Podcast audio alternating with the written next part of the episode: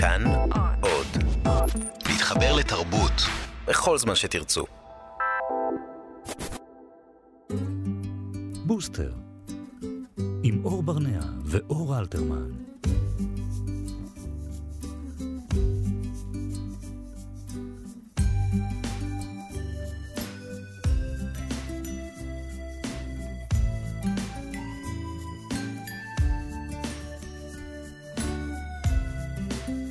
צהריים טובים לכולכם, אתם על בוסטר, כאן בכאן תרבות 104.9 ו-105.3 FM, צהריים טובים לך אור.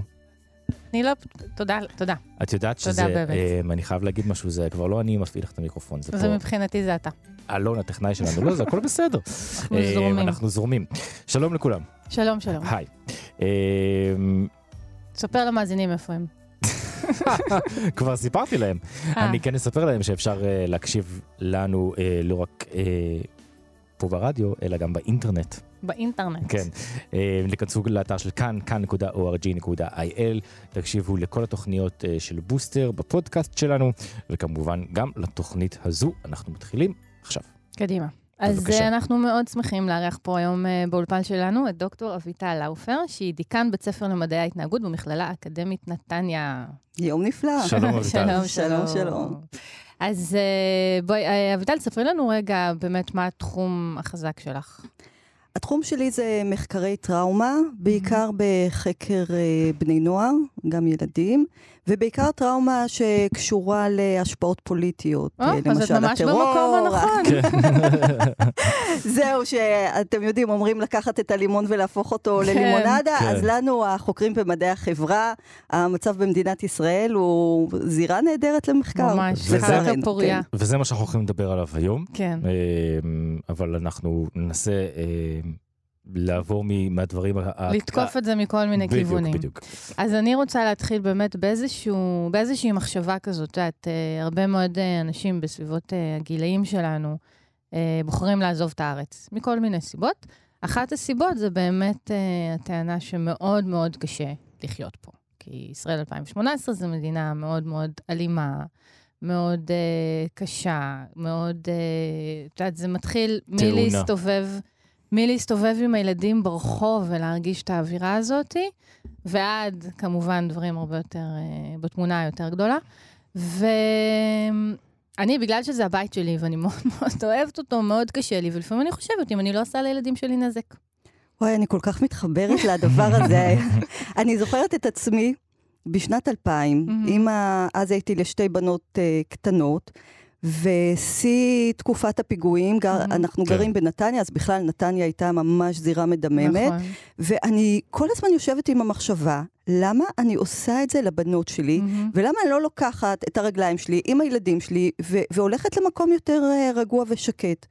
וזה בעצם מה שהוביל אותי למחקרים שלי. זאת וואו. אומרת, זו הייתה התחושה ש...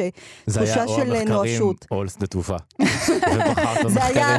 זה היה הידיעה שאני לא באמת הולכת לשדה התעופה, אז כן. לפחות לעשות משהו עם החרדה הזו. מהמם. ואז אה, ככה התחלתי עם המחקרים. ועשיתי מחקר מאוד גדול על 3,000 אה, בני נוער בכל האזורים בארץ, אז אה, בגוש קטיף, בחברון, נתניה, רחובות, ובדקתי מה המצב שלהם, ובדקתי כל מיני מדדים. ואחד המדדים זה, זה, זה, זה אה, עשרה מדדים שהם ברי השוואה עולמית. זה נקרא מהמם. מדד BSI, הוא כולל דיכאון וחרדה ופוביה ופרנויה ו-OCD, הוא כולל הרבה כל הנושאים מדדים. האהובים עלינו. כן, שהיופי בזה, זה שזה מדדים מתוקפים, שאתה יכול להשוות אותם לממצאים שנמצאו אצל בני נוער במקומות אחרים בארץ. ואז לקחנו את המדדים האלה והשווינו למה שקורה בארצות הברית, אוי, לא. ו- אני רוצה לשמוע את זה. והפלא ופלא, נו. בכל המדדים, חוץ ממדד הפרנויה, המצב של הילדים בארץ, בשיא תקופת האינתיפאדה, נו, היה הרבה יותר טוב. לא. עכשיו אתה אומר לעצמך, איך. זה יכול להיות? אה, קודם כל, אני צריכה להסביר מה זה מדד אבל למה לא הפרנויה. השוויתם- השוויתם את זה לפינלנד? לא שמביאים את זה לאמריקה. כן, השווינו לאיפה שבאמת היה לנו. נתונים. ו- ובדרך כלל, אה, את יודעת, אם לוקחים את הרגליים והולכים, אנחנו לא הולכים לפינלנד, אנחנו הולכים לארצות הברית. רוב, רוב אלה שעוזבים, בטח אה, חבר'ה אקדמאים, נכון, האופציה הראשונה זה ארצות הברית. מדד הפרנויה זה אני מפחד לעלות לאוטובוסים, אני מפחד להיות בחוץ, אז אפשר להבין למה בתקופת האינתיפאדה זה באמת היה מדד גבוה בישראל. אבל כל שאר המדדים, איך זה שהילדים בישראל פחות uh, חרדים נו. ופחות דיכאוניים ופחות משאר המקומות? ואז אתה הולך ואתה בודק מה קורה בכלל בישראל, ואתה רואה שבכל מדדי העושר אתה מסתכל על ישראל ואתה אומר, happy, happy, happy. כאילו, מה קורה פה? יש איזה ל- פרדוקס כן. של עושר שקיים במדינה המטורפת, הלחוצה הזו, עם בעיות כלכליות קשות, עם אולי- בעיות ביטחוניות קשות, כן. ואתה כחוקר אומר, אני לא רוצה להשתמש במילים לא יפות, אבל תשתמשי במילים. what fuck, מה קורה פה? כן. כאילו, איך זה יכול להיות? ומסתבר שבחברה שלנו יש כמה דברים שהם מאוד חשובים שמשפיעים עלינו. הדבר הראשון זה העובדה שמצד אחד כולם נכנסים לחיים של כולם, mm-hmm. אבל. מצד שני זה התחושה של סולידריות, של חברתיות. אנחנו, אנחנו מדינה שבטית, שיש לזה המון מובנים גרועים, אבל גם המון מובנים טובים. את לא נמצאת לבד. נכון, אבל יש תחושה שזה משהו שקצת מתחיל להתפורר. ועדיין, העובדה שאם את לא מגיעה למשפחה שלך בפסח, את צריכה להתנצל, יש בזה משהו מאוד חשוב. אנחנו אבל- אבל חברה זה- אבל זה גם משפחתית. קיים בארצות הברית, לא אצל משפחות נכון, נצרות. בארצות הברית, לא שטסים לראות שלנו. את הילדים פעם בשלוש שנים, כן, אבל כי הם לא עברו אחרי מגיע, אבל אם הקולג'. אתה לא spend your Christmas night עם המשפחה שלך, גם, זה גם משהו שהוא אה, כן, מאוד, אבל זה אה, חד פעמי, אצלנו זה משהו שקיים בנוהל. זאת נכון. אומרת, רובנו גרים כל ארוחות במרחק... שישי נכון. בדרך כלל. במרחק די קרוב להורים שלנו, כן. והקשרים המשפחתיים הם מאוד מאוד חזקים, גם הקשרים החברתיים. זאת אומרת, כשאתה קובע להיות? עם הילדים שלך, אתה לא קובע פליי טיים עם Mhm. החברים כן, של השכנים, הם נכון. הולכים חופשי. נכון. זה חלק מזה. איך זה יכול להיות אבל שכל הלחצים האלה המשפחתיים גורמים לנו אושר? זה- לא, הם גורמים לך איזו תחושה נכון, שאתה לא תחושת, לבד. כן, נכון, אז- שאתה לא אז זה לבד, לטוב ולרע. מה שאולי מחסל מעט את הדיכאון ואת את הבדידות, את תחושת כן. הבדידות, ויותר מזה, האדם הוא יצור חברתי. בסוף בסוף אנחנו יצור ביולוגי, אנחנו רוצים להסתובב בחברה. נכון שלכולנו יש צורך אחר בכמות החברים שאנחנו צריכים, אבל אנחנו לא יכולים להיות לבד. מהמם. ויש באוסטרליה, עכשיו אני קראתי, בכלל, באנגליה יש עכשיו שרה לענייני בדידות, כי אתה יכול לשבת שרה בבית. לענייני בדידות, שרה אוי, זה לענייני מקסים. בדידות, מקסים. כי זה ממש מגפה שם, וגם באוסטרליה. וזה מאוד קשה, הבדידות הזו. אז אנחנו חייבים להיות, ו- ופה אין מרחקים במדינת ישראל, וחלק מזה שאין מרחקים, זה גורם לכך שאפילו אנשים מבוגרים לא נמצאים הרבה זמן לבד. רובנו מהמם. פוגשים אנשים, רואים אנשים. אז זה דבר אחד, העניין של, אה, של המציאות הרבה פעמים החברתית. אומרים שנגיד סטרס זה מרכז להרבה מאוד אה, תחלואים ומחלות וזהו, יכול להיות שבדידות לא פחות. קודם כל, בדידות היא תופעה מאוד קשה. Mhm. אני, בדידות זה שונה מלבד. אתה יכול להיות לבד ולא בודד. בדידות, ויש ממצאים שמראים על אנשים באנגליה שיכולים לשבת חודשים ולא לדבר עם אף אחד. עם אף אחד, מהמם. זה מאוד מאוד קשה. לא אנחנו- מבחירה. לא מבחירה. אנחנו יצורים חברתיים, אנחנו Mhm. צריכים את המגע החברתי. זה דרך אגב הסיבה שחתולים וכלבים בבית, חיות מחמד, הן Mhm. חשובות לאדם, כי אפילו המגע שלהם משחרר לנו במוח אנדרופינים שהם חשובים, עצם המגע. בדיוק אה, גרמת לי להרגיש קצת יותר טוב עם זה שאני בכל זאת מגדלת את הילדים שלי בישראל. אז אני אתן לך עוד סיבה. והסיבה השנייה שמצאנו, שהילדים בישראל ככה גדלים עם איזושהי תחושת רווחה, זה העובדה שאתה מרגיש שיש לך משמעות. זאת אומרת, אחד הדברים שחשובים לנו כבני אדם זה להרגיש שהחיים שלנו פה הם לא סתם, שיש להם משמעות. ודווקא העובדה שאתה צריך להתמודד עם קשיים, והעובדה שאתה מחובר לאנשים שחשובים לך, זה שני הדברים שהם תורמים בצורה מאוד חזקה לתחושה שיש לי משמעות, לחיים שלי יש משמעות, וגם לחיים שלי במאבק, שחיים פה, מהמם. במיוחד המאבק הפוליטי, זה משהו שנותן תחושת משמעות. אז הדבר השני שתורם לרווחה נפשית, חוץ מאשר העובדה שאתה אה, צריך שיהיו לך קשרים חברתיים, זה שתהיה לך תחושה שלחיים שלך יש ערך, שיש להם משמעות. אוי, זה מאוד מעניין, כי זה מוביל אותי בדיוק למשהו, לנושא הבא שרציתי לדבר איתך עליו.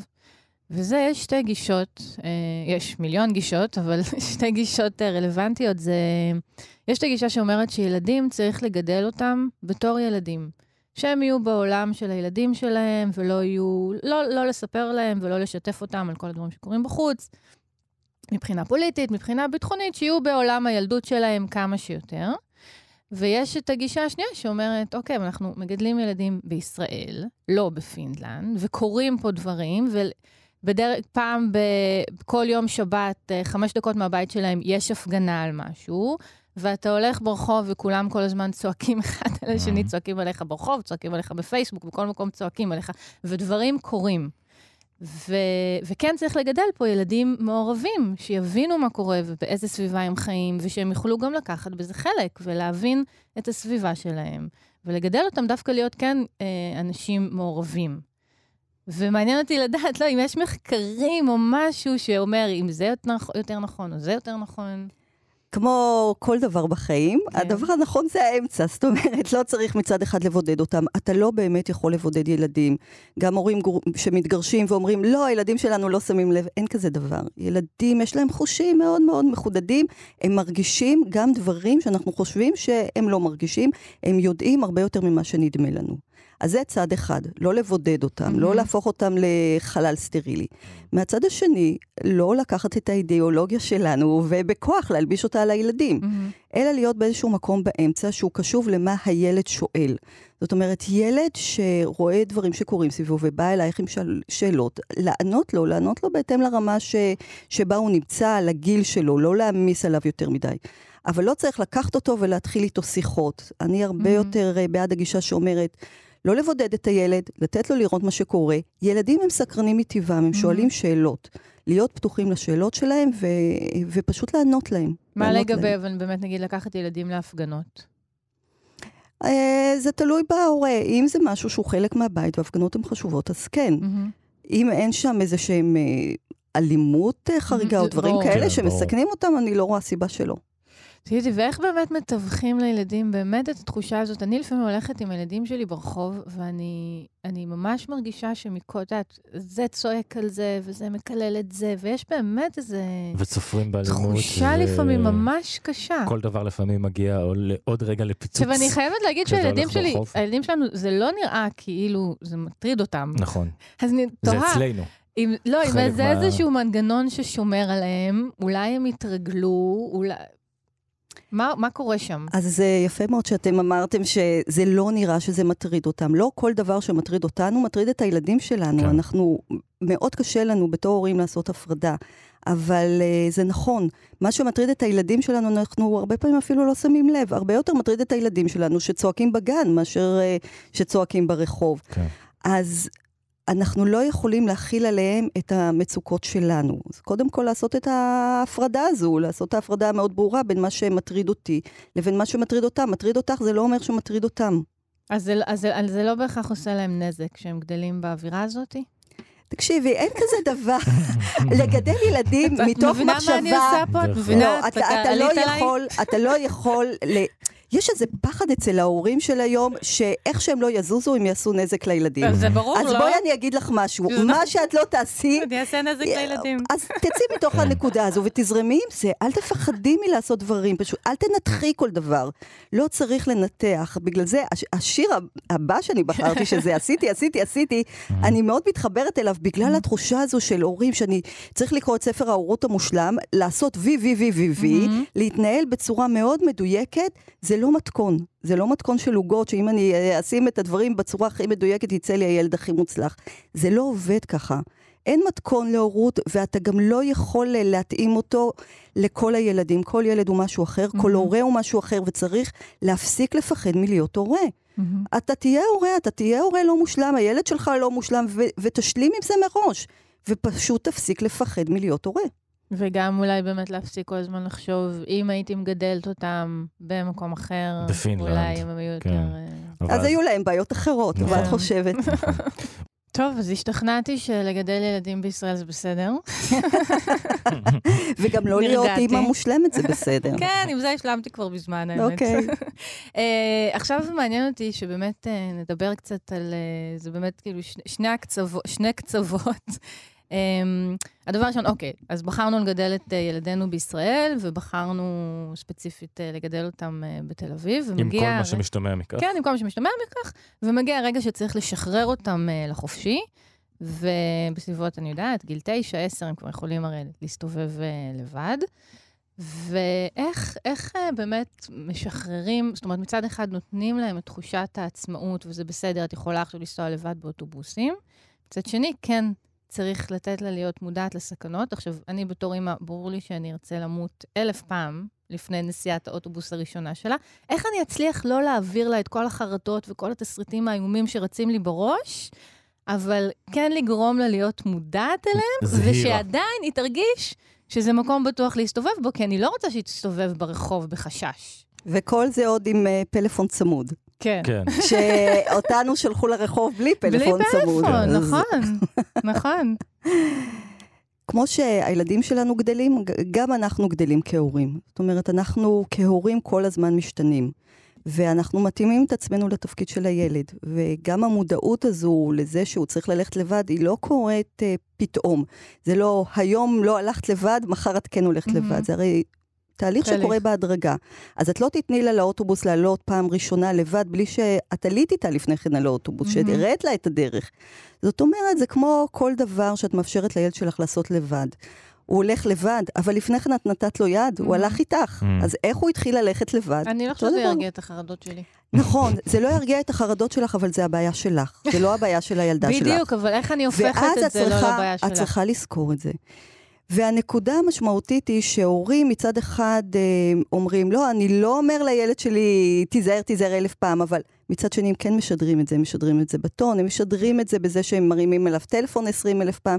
בסופו של דבר, את לא יכולה להימנע מלשדר את מה שאת מרגישה. מהמם, ולכן העבודה היא לא מול הבת שלך, העבודה שלך היא מול עצמך. מהמם. באמת להאמין שהבת שלך כבר בגיל, שהיא יכולה ללכת לבד וזה יהיה בסדר, ורוב הסיכויים שזה יהיה בסדר. אבל זה משהו ש...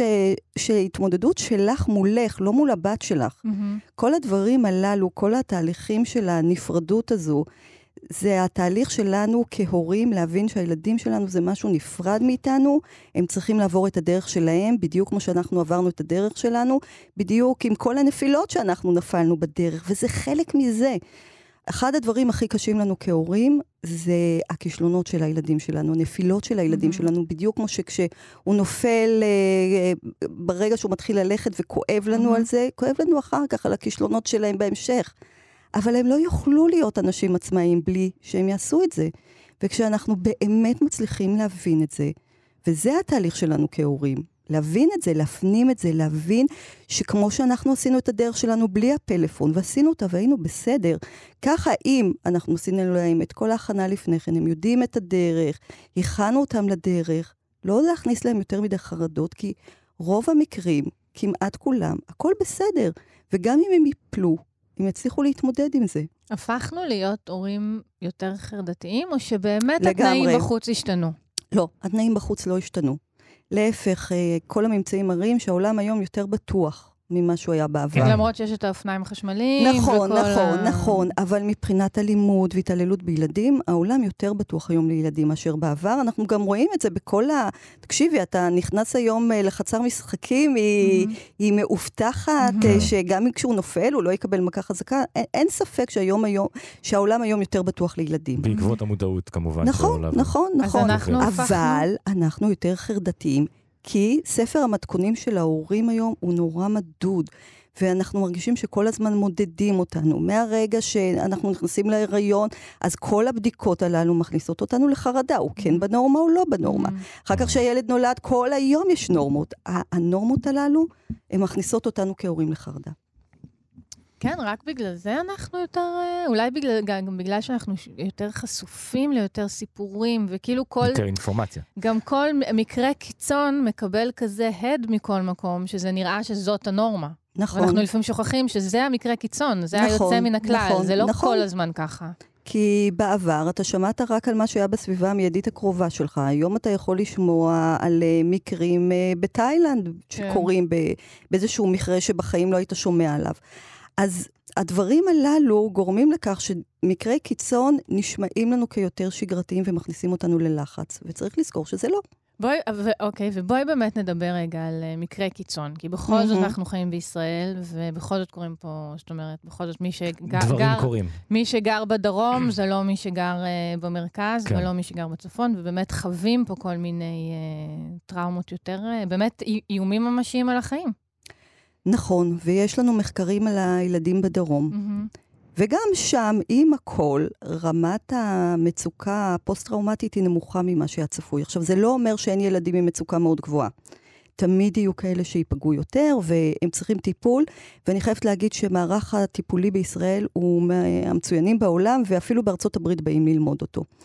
אבל כשאתה בודק לשמוע. מה קורה עם הילדים בדרום, אתה רואה שהילדים, במיוחד אלה שבקיבוצים, mm-hmm. יותר מאשר בערים כמו שדרות ונתיבות, במיוחד אלה שבקיבוצים, שוב בגלל השייכות הקהילתית, הם במצב ממש טוב. והמצב הטוב הזה, זה גם נובע בגלל הקשרים הקהילתיים, אבל גם בגלל השגרה. ילדים צריכים שגרה ברורה. Mm-hmm. זאת אומרת, נכון שכשיש צבע אדום, הלב שלך קופץ ואתה נבהל. אבל אם סביב זה יש מערך שלם שבו אתה הולך לבית ספר, אתה הולך לחוגים, החיים שלך ממשיכים בשגרה, השגרה מגינה עלינו. למרות שהשגרה הזאת בכל רגע יכול ליפול עליה טיל? למרות זאת, למרות זאת. זה, זה כאילו הצד החיובי. הלחץ כתוצאה מהצבע האדום זה משהו שלא יירגע ברגע שאתה שומע את זה. אז זה לא רק הלחץ מהצבע האדום, זה זה שבאמת יש שם נפילות. נכון, נכון.